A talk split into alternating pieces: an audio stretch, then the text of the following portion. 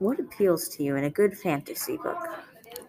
My book is The Eye of the World by Robert Jordan. And it is where, unfortunately, some kid, a group of kids have to leave home with a group of total strangers that they know nothing about. And it's just an unfortunate situation in any case. And they set off with them. And they go around and travel. But then something dangerous happens to them. And they get separated from the group.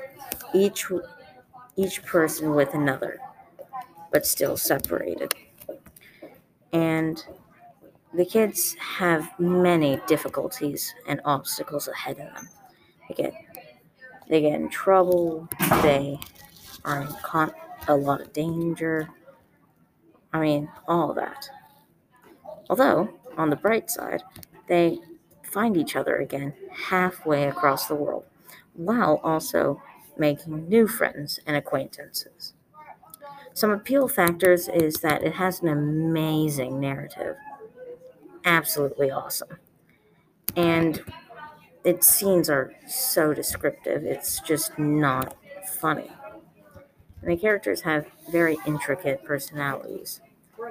Recommendations I recommend to anyone who loves an involving fantasy book with very descriptive and intricate characters, scenes, and personalities. Closings If you want a nice long fantasy book that appeals to everything you would want in a nice, good fantasy book.